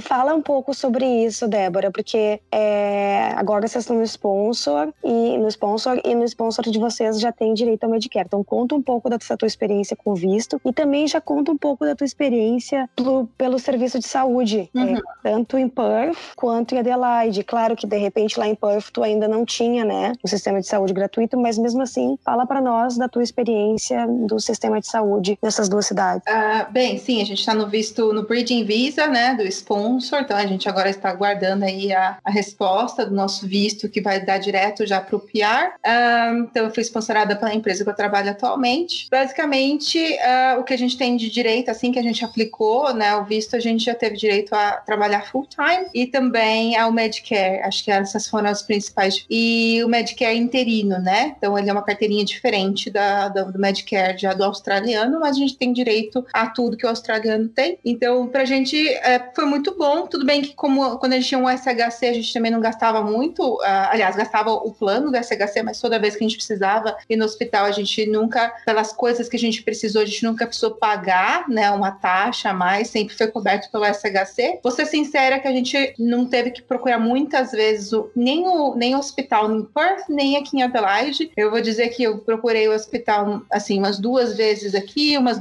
três vezes em, em, em Perth. O atendimento eu acho que é muito similar, assim. Eles, é, de forma geral, eles tendem a não te dar muita medicação. Eles, é, no Brasil, assim, se você tá gripado, eles já te metem um, um, uma medicação mais forte é para resolver o problema e aqui eles vão em doses mais homeopáticas, preferem tentar uma coisinha mais leve, até, né, realmente se a coisa crescer, eles terem que tomar uma ação maior. Então, eu acho que essa é a grande diferença dos médicos do Brasil uh, versus Austrália, mas entre Perth e Adelaide eu não senti muita diferença, não. Sobre o meu uh, pré-natal, tem sido muito tranquilo. É, eu tenho ido poucas vezes, eu vou dizer que eu fui duas ou três vezes só no midwife, e eu já estou entrando no sétimo mês. É, mas o atendimento bem, bem bacana, assim, eu optei pelo hospital público, porque para mim não fazia muito sentido pagar um privado, já que eu tenho Medicare, mas tem mães que preferem, né, ser atendidas por, pelo médico do que por, por uma parteira e tal. Mas no meu caso tem sido muito, muito bom. Assim, a única coisa que eu precisei pagar foi um exame, que foi uma faixa de 250 dólares, que foi um ultrassom, mas o resto é, eu não tenho pago nada, não vou pagar o parto, é tudo free. E, e o atendimento, o hospital que a gente vai ter o bebê vai ser um, um hospital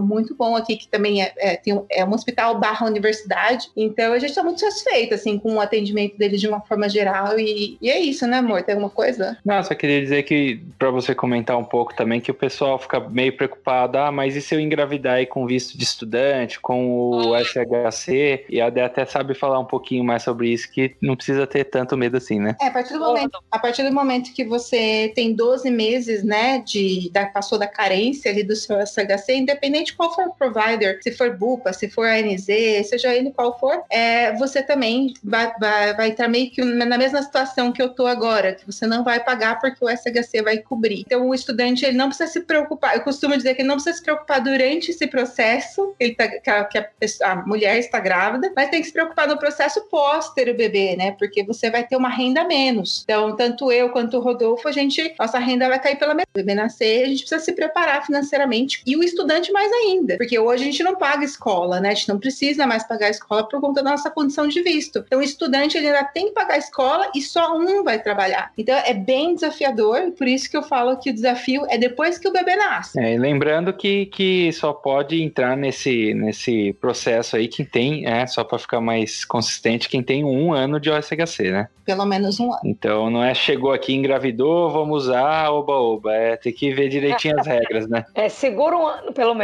Segura pelo menos. Isso. Mas me diz uma coisa, eu tô tipo, com uma, uma dúvida aqui. Aqui em Sydney, pelo menos das vezes que aconteceu comigo, é, toda vida que eu precisei numa emergência, enquanto estudante internacional, o hospital me fez pagar para depois eu solicitar o reembolso do seguro-saúde. É, em Perth, em Adelaide, vocês já precisaram de emergência e em que vocês não, não, não precisaram pagar para ser atendido? Ou sim, tem que pagar? E qual é a média que vocês tiveram que pagar? Aqui, eu, é, eles cobram 140 pelo atendimento da enfermeira, que é no trial, mais 140 para ser atendido pelo médico. Ou seja, 280 dólares para você passar mal e para emergência e depois solicitar o reembolso.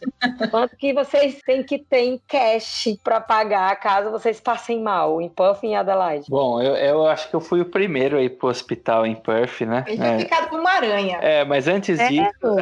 é, mas antes disso, eu, eu travei a minha coluna, né? De, de não conseguir sair da cama. E eu acho que foi a primeira vez que eu fui pro hospital ainda com o SHC, né? Por causa e, do trabalho? É, eu de vez em quando travo minha coluna. É veeira, né? Na verdade. de vez em quando dá umas travadas e eu travei lá em Perth. Precisei de ir na, na emergência e a gente não pagou absolutamente nada. A gente até ficou meio sem saber o que fazer assim, porque eles atenderam, fomos atendidos normal. Aí na hora de sair do hospital a gente falou: a gente precisa pagar alguma coisa, o que, que tem que fazer? Aí eles falaram: não, não se preocupa com nada, tá tudo certo. E nunca chegou uma conta pra gente.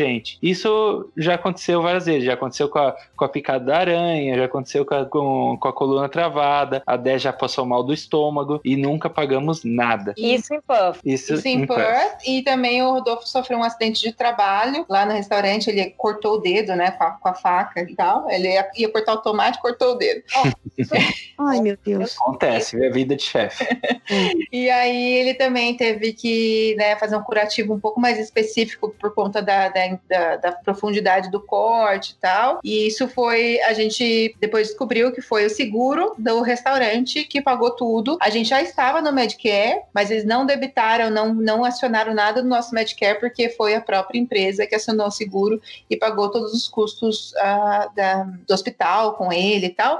Em Adelaide, a, a gente só precisou realmente de hospital por conta da gravidez e não foi nada de emergência. E a gente já tinha o Medicare já também. Medicare. É, o que eu sei é que quem tá no Graduate Visa aqui em Adelaide, tem uma amiga que tá nessa situação, ela tá grávida comigo ao mesmo tempo que eu, e ela tem, em cada consulta que ela tem ido no, no médico, ela tem gasto aí entre 200, 250 dólares. é. Ela falou, ah, antes, antes eu tivesse o plano do SHC, né, porque aí eu não, não teria que pagar, mas no Graduate Visa ela achou também que não ia ter que pagar e ela agora tá pagando aí, cada consulta que ela vai no médico, ela deixa um, um tanto de dinheiro lá. Nossa, mas no Graduate Visa a pessoa precisa ter o seguro saúde, né? Precisa, mas não é o SHC, né? Sim, não é. Aí daí ela pede o reembolso pro seguro saúde, que não é de 100%, né? Exatamente. Então, nessa, nessa jogada aí, o quanto ela tem que tirar realmente do bolso, acaba sendo aí uma faixa de 200 Sim. dólares. É, e só para deixar um pouco mais claro, assim, a gente, eu, a gente precisou do hospital lá em Perth, como eu disse, que não pagamos nada por coisas simples, né? Por, é porque tem amigos que sofreram acidente de moto lá, quebrou o pé, foi uma coisa mais de cirurgia, tudo. Eles tiveram sim que pagar e não foi barato. Bom, é bom, é bom que o pessoal, mais uma coisa que as pessoas precisam conversar com as agências, né? Saber qual é que é a cobertura do seguro saúde, que, que, do que, que eu tô sendo coberto, tal, né? Pesquisar, perguntar bastante. Mas, ok, entendemos um pouco sobre o sistema de saúde e agora vamos para aquela. Eu sei que vocês não são agentes de imigração, mas vocês estão na luta para pegar o PIA. Podem contar baseado nas experiências de vocês. Quais são as possibilidades que vocês acham que alguém, ou que, que vocês viram, para tentar emigrar para a Austrália através de Perth ou de Adelaide? O que, que vocês sabem contar, assim, sobre quais são as possibilidades que vocês teriam, né? Por que, que, que Adelaide que foi melhor do que Perth pra, no caso de vocês? O que, que vocês podem falar, assim, sobre isso? Eu acho que essa pergunta é uma pergunta muito interessante. E eu vejo que, por exemplo, a gente chegou em 2016, era um cenário. Hoje, 2020, já é outro cenário. A quem, quem veio de 10, 15 anos atrás,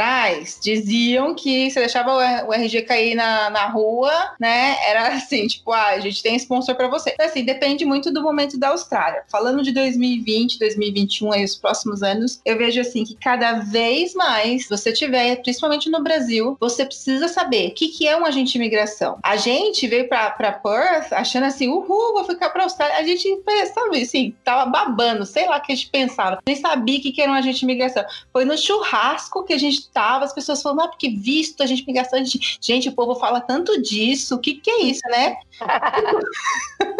Nossa, tipo, achava que ia viver pro resto da vida visto de estudante. Eu não sei lá o que a gente pensava, a gente não tinha ideia de como é que funcionava esse processo. E hoje, como eu trabalho nessa indústria, eu vejo assim que ainda tem muita gente perdida. E por isso que é importante no Brasil você não só saber o que é uma agência de intercâmbio, que é a parte bonita da história, né? Que eles vão falar para você que tem canguru, que tem koala, que é lindo, não sei é. o quê. Mas você tem que saber o que é um agente de imigração, como ele pode me ajudar se eu quero realmente mudar é, permanentemente para a Austrália. Então, dentro da, da, da sua pergunta, é, eu acho que as pessoas elas precisam definitivamente entender que o plano de imigração, quem é responsável pelo plano de imigração delas são elas mesmas. Quando a gente estava nessa batalha de entender quais eram as nossas chances, se era por mim, se era pelo Rodolfo, eu comia o site da imigração. Eu sabia todas as linhas que estavam escritas no Q&A, sabe? Assim, eu sabia exatamente o que eles mudavam no site. Então, de Darwin eu sabia tudo, Tasmania eu sabia tudo, eu masterizei. Hoje em dia eu não sei mais tanto, porque eu já não busco mais esse tipo de informação. Mas é, é, é importante você ter esse ownership, né? É, não é o agente de imigração que é dono do seu plano, é você mesmo. Agora, quando a gente compara Adelaide e Perth, é, as duas cidades, os dois estados são regionais. Então, as duas têm muitas vantagens comparada a outras áreas que não são regionais. As duas uh, regiões têm dama, também é uma outra opção de visto que não tem em qualquer lugar. É, e o que eu posso dizer entre as duas cidades, Adelaide, ela tem um histórico de imigração um pouco mais consistente do que a Perth. Adelaide, por exemplo, a, até a forma, porque aqui na Austrália tem as regras da Austrália de forma geral, mas também as próprias regionais elas definem estratégias de imigração específicas da, com base na, na demanda e na necessidade daquela região, né? Então eles têm também uma certa autonomia, por isso que tem as listas regionais. Eles têm essas autonomias para também definir o que, que eles acham importante para aquela região. E a, a um, South Australia, em Adelaide, é, eles são muito consistentes. Inclusive, o modelo que eles utilizam são replicados e usados como exemplo é, para outras regiões da Austrália também. Então, é, isso é uma coisa que eu sei porque eu trabalho nesse ramo, mas eu sei que ele, historicamente Adelaide não é uma região que, por exemplo, agora é regional,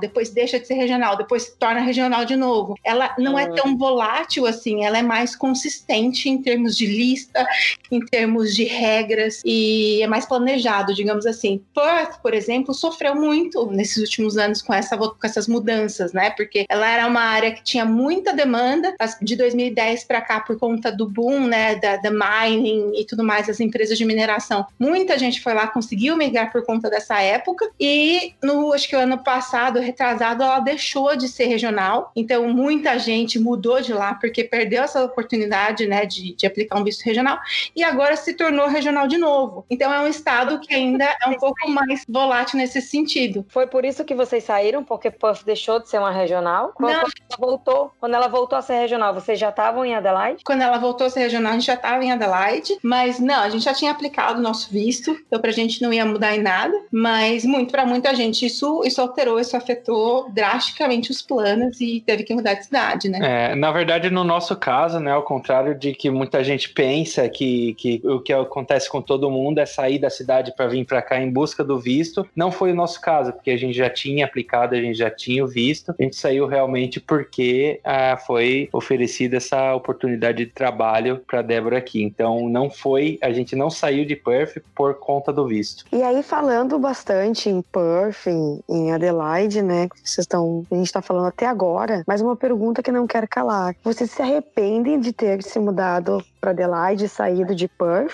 E, e vocês voltariam para Perth? Ah, acho que essa resposta eu tenho que dar uma e a Dé tem que dar outra, né? a minha opinião é dela. Eu não me arrependo, eu confesso que quando eu saí, eu, eu gosto muito de Perth, sempre gostei, é uma cidade maravilhosa, praias maravilhosas e gosto muito de lá. Quando eu cheguei aqui, eu reclamei bastante, ah, porque assim, comparando Perth com Adelaide, aqui tem mais trânsito que Perth, aqui tem mais buracos na rua tá. E eu, eu saí de lá e cheguei que eu tava meio chatinho, assim, meio resistente, meio reclamão. É... Tava chato. Tava chato.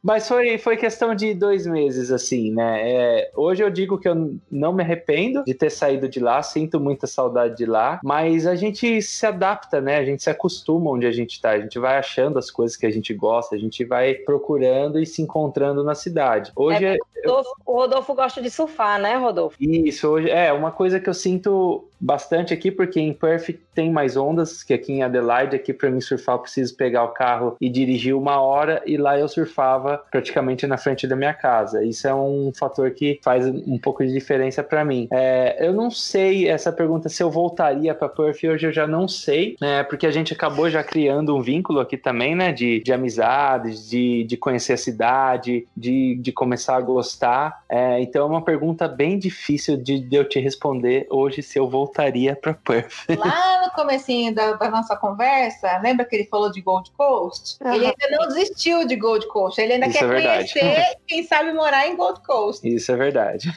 Sabem que a gente acabou de fazer aqui, eu, eu meu marido e as crianças, a gente fez uma road trip, subimos toda a costa de New South Wales e o nosso plano era atravessar e conhecer finalmente Gold Coast. Daria umas 10 horas de viagem no total, mas a gente foi parando e tudo mais. Mas, para nossa sorte, chegamos lá na fronteira, toda New South Wales, todo mundo que mora em New South Wales podia passar, exceto quem vem de Sydney. Então, nós não podemos entrar. Aí, essa semana, o que que acontece? Libera a fronteira para... Uma semana depois que eu voltei.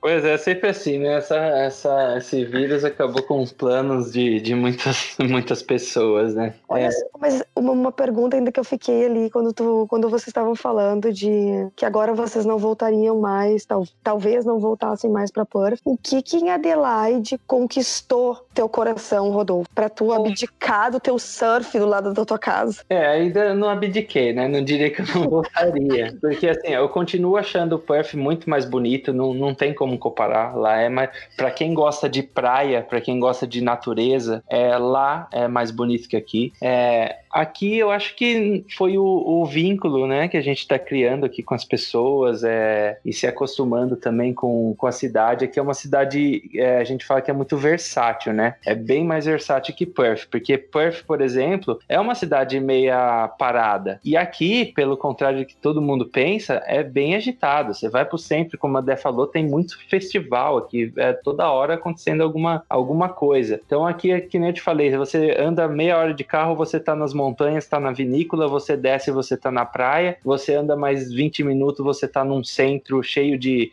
barzinho, restaurante agitado. Então ela é versátil, assim, ela é para todo mundo, sabe? Inclusive, inclusive, é inclusive foi por causa do Covid foi cancelado, né? Porque foi justamente deu esse lockdown de dois dias muito louco aí em Adelaide. Mas eu sei que Adelaide tem o maior desfile de Natal, desfile temático de Natal da Austrália, né? Que é transmitido pela TV e tudo, isso que é a coisa mais linda, né?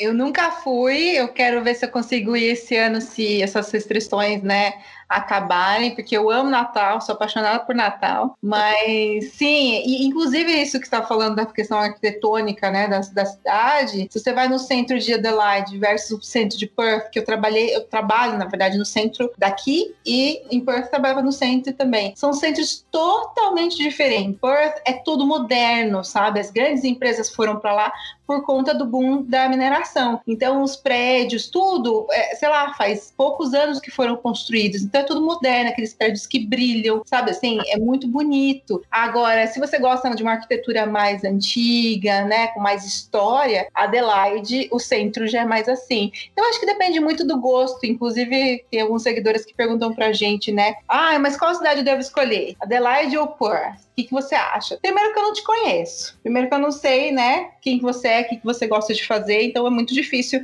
opinar mas eu acho que se você é, tem um estilo de vida, né, que você realmente gosta mais de praia, como o Rodolfo falou, Adelaide tem as praias maravilhosas, mas a água é gelada, é bem gelada, né? A água é bem gelada aqui, mas em Perth também é gelada, então eu acho que essa comparação não dá para fazer, mas a... O, o... toda a Austrália, então.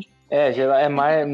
A não ser que você vai lá para Cairns, né? Para é. cima lá é mais quente, mas no geral aqui é gelado mesmo. É, o que eu diria para as pessoas assim: gosta de praia, gosta de beleza, gosta de, de como você falou, a arquitetura mais moderna. É, essas coisas é Perth. Você gosta de um, de um agitinho a mais, você gosta de, de ir em museu, essas coisas assim, é Adelaide. Vinícolas, né? Vinícolas. Apesar de, assim, Perth também, também tem, bastante. tem, bastante. vinícolas, oh. mas aqui tem mais e elas são mais perto, assim. Para você ir numa vinícola em Perth, você tem que andar ali uma horinha de carro. Aqui você anda 30 minutos, você, você já está numa vinícola. Dizem que os melhores vinhos de, da Austrália ficam, são feitos, produzidos aqui em South Australia. Sim. Então, é, e Adelaide, inclusive. Sim. Barossa Valley, né? Isso. Gente, tem, tem uma pergunta que eu sempre recebo, e aí quando o Rodolfo falou do vínculo com as pessoas, é, tem muita gente que pergunta, ah, como é que são os australianos? Daí eu te pergunto, como é que é a receptividade do australiano de Perth para o australiano de Adelaide? Tem diferença? Eu costumo dizer que depende muito de quem está fazendo a abordagem, depende muito de você. Mas vocês acham que é, tem um tipo, tem uma diferença do australiano de Perth para o australiano de Adelaide? Como é que são eles? Bom, vou até responder essa pergunta porque eu acho que eu tenho até um pouco mais de, de contato com o australiano do que a própria Dé, né? Eu não senti diferença nenhuma, assim, de Perth para Adelaide. Eu nunca tive problema com nenhum australiano sempre fui muito bem recebido no, onde eu trabalhei ou em qualquer lugar que eu esteja conversando com eles. É, eu tenho amigos australianos, eu acabo fazendo amizade no meu trabalho e é aquela amizade que eu acabo saindo com a pessoa, como eu gosto de pescar. Normalmente são coisas que eles gostam de fazer, que eu também gosto, então rola aquela amizade e então eu acabo tendo, tendo essa amizade com eles assim e nossa, eles são muito muito abertos assim, eles são muito pacientes, a o, head chef do, do restaurante que eu trabalho, ele tá aprendendo português no Duolingo para ele conversar comigo em português. Então, eles se, se, se esforçam muito, assim, sabe? Eu vou pescar com ele direto. É, em, em, em Perth é a mesma, a mesma coisa também. Tinha os amigos do trabalho, ia pescar com eles, saíam. Então eu acho que eu não senti diferença nenhuma, assim, dessa, tipo, como fala, receptividade é, entre Perth e aqui em Adelaide. To, todos os lugares fui, fui bem aceito, assim.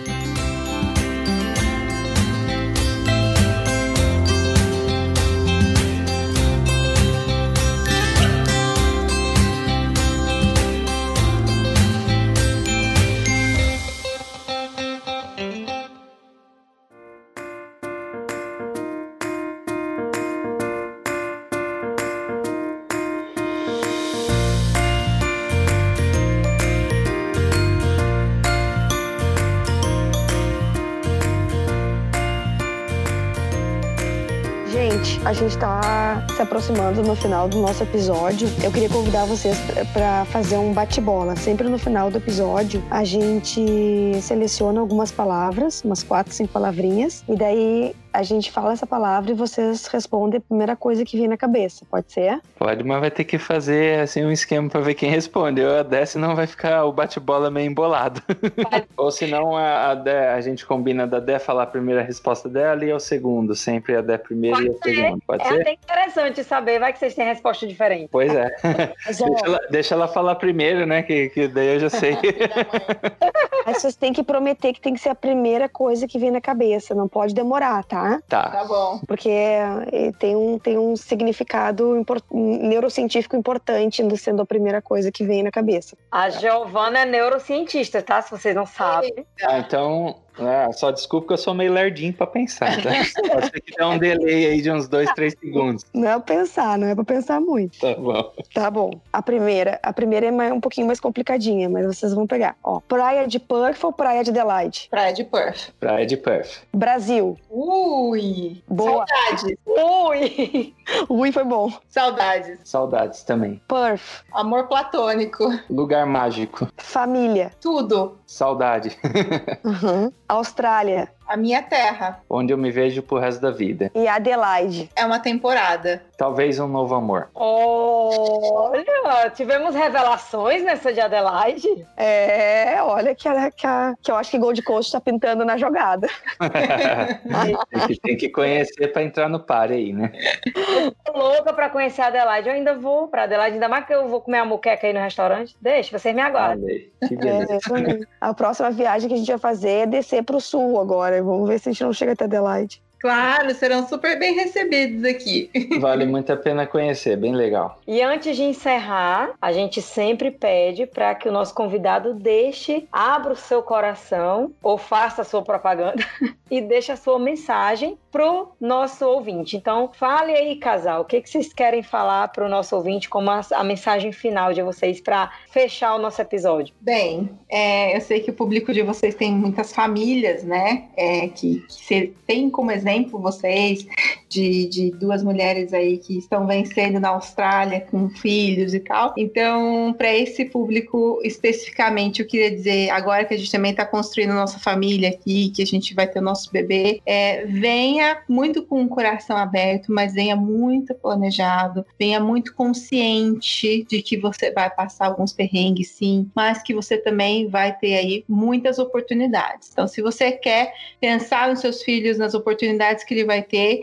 É, você sempre vai ter que abrir mão de alguma coisa, né? É, é, vai abrir mão da saudade em prol de ter um futuro melhor para o seu filho, seja lá o que for esse futuro melhor. Às vezes você acha que o futuro melhor para o seu filho talvez seja crescer perto dos avós, então não venha para a Austrália, né? Mas é um investimento muito grande. Eu vejo famílias às vezes meio que frustradas pelo fato, né, de às vezes não, não veio, não conseguiu o que queria aqui e it's ok, mas assim, é, planeje muito. Eu acho que essa é a palavra-chave. A gente quer muito agradecer ah, o convite de vocês. Dá vontade de fazer um podcast aí de cinco horas com vocês. É, que massa, que bom. A gente adorou, não foi, Gi? Foi muito boa a conversa, ótimo. foi? É, que legal, foi bem cumprida. É isso que a Dé falou mesmo, não vou estender muito, mas é isso, vem de coração aberto. É, a Austrália é um país das oportunidades. Se você vier de coração aberto, você vai se dar bem aqui e não tem do que reclamar, assim, né? É, vir de coração aberto mesmo e fazer a sua vida acontecer aqui. Eita, que lindo! Ai, gente, vocês são muito lindos. Obrigada, viu, pela,